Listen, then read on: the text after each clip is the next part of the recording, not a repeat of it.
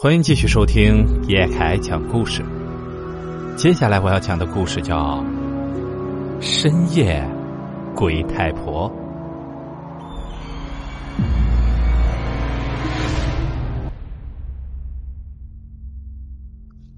这是发生在2013年的事情了。那时我在一家金融公司上班，因为是刚入职的，所以有很多东西需要学习，加班熬夜更是家常便饭。那是9月份的一天，我又加班到夜里，偏偏还感冒了，头疼嗓子疼，外加流鼻涕。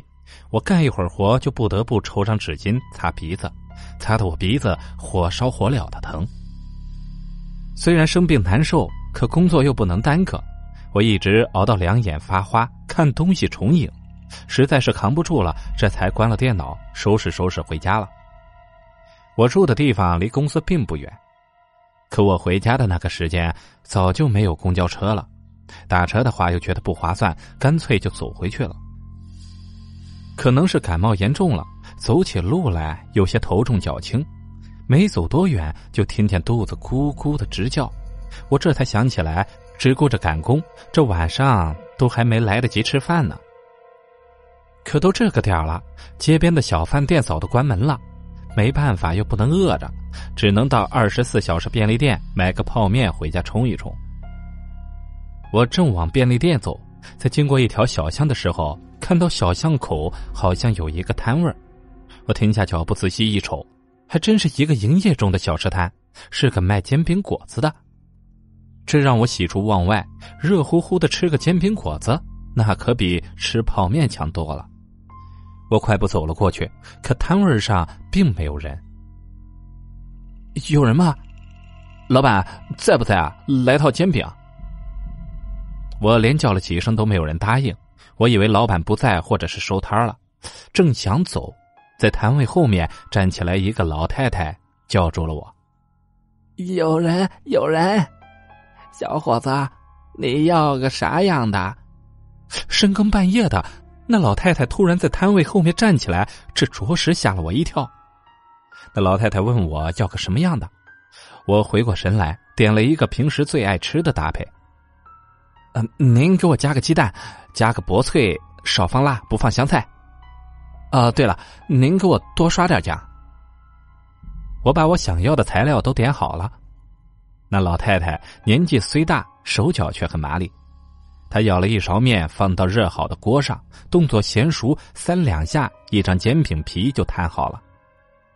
紧接着又打鸡蛋放葱花，一股浓郁的香味立马就飘荡开来，煎饼的香味夹带着一股热气扑面而来。可奇怪的是，那热气吹到我身上，不但不热，倒让我打了个冷颤。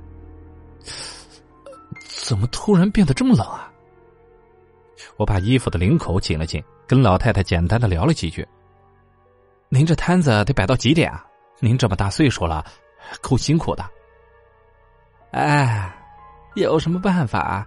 要供孩子上学，不辛苦哪赚得来钱呢？听他话里的意思是贪黑，想多挣点钱供孩子上学。我心说，这真是可怜天下父母心啊。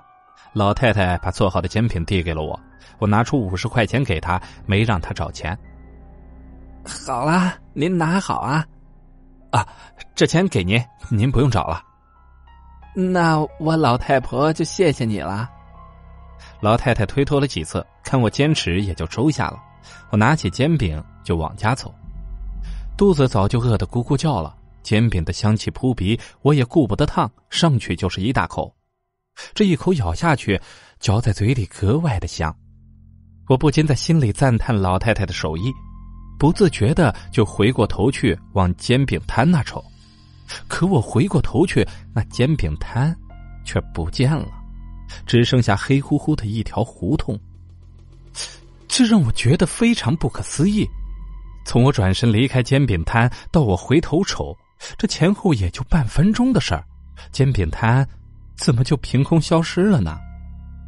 我安慰自己说是老太太收摊走了，可又说服不了自己，别说是一个老太太了，就是一个大小伙子也不可能在短短半分钟里把摊位收拾利索了。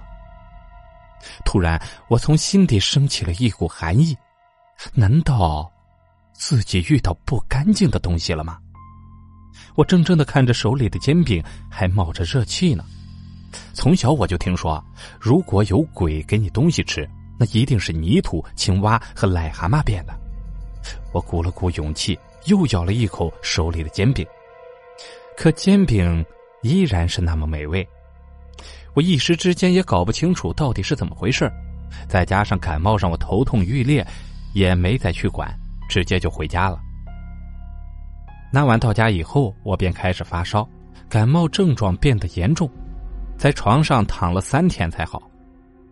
病好的第一天下了班，我也没把落下的工作赶一赶，而是直接去了那晚卖煎饼果子的胡同。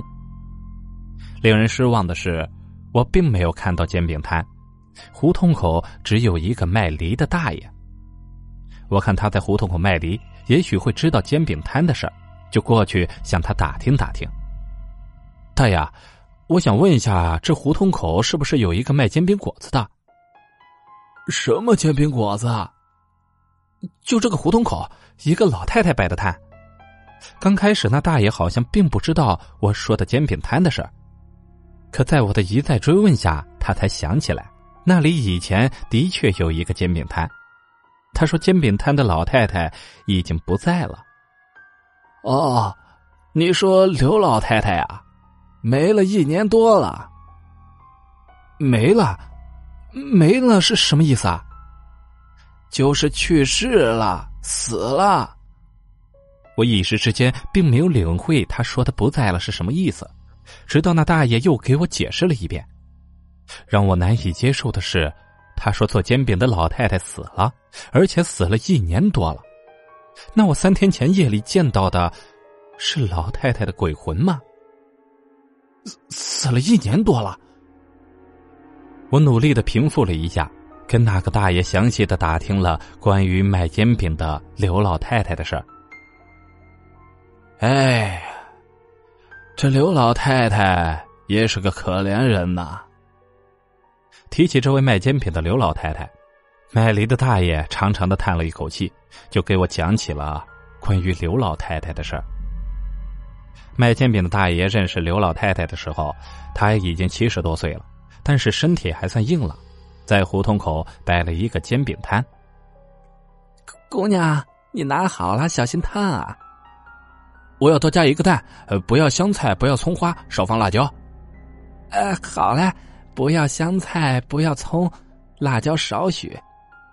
老太太人收拾的利索，东西做的也卫生，煎饼果子的口味更是没得挑。这附近上班的、上学的都爱到她摊上买煎饼吃，而且吃过的没有不挑大拇指夸赞好吃的。一天辛苦下来能挣个7、80块钱。而且老太太每天都要干到很晚，街上没什么人了才收摊回家。刘老太太的家在城边，离她摆摊的地方有几里地，虽然出摊收摊来回不方便，可是租金便宜。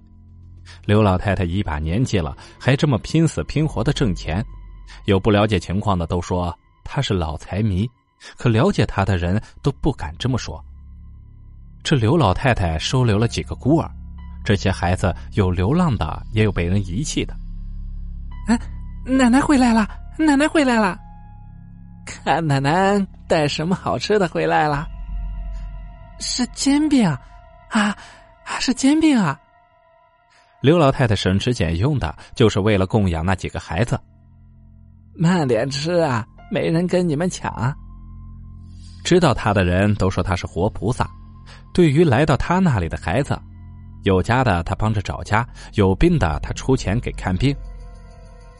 他心里没有苦和累，唯一担心的就是自己一把老骨头，哪天不行了，这些无依无靠的孩子怎么办？要是哪天不在了，你们可怎么办啊？奶奶不会死的。是啊，奶奶一定长命百岁。奶奶不死，奶奶不死啊！奶奶还要看着你们上大学成家立业呢。在她心里，只要自己还能动弹，就不会让这些孩子饿着冻着，可命运就是这样，不管你的愿望有多么美好，该来的还是会来。那一天，刘老太太和往常一样出了摊，有来买煎饼的人看她坐在墙边的小凳上休息，就叫了她几声要买个煎饼。奶奶，给我来个煎饼。奶奶，怎么了？是不是睡着了？我看不像是睡着了。可是连叫了她几声也不见老太太回应，看她那样子不像是睡着了。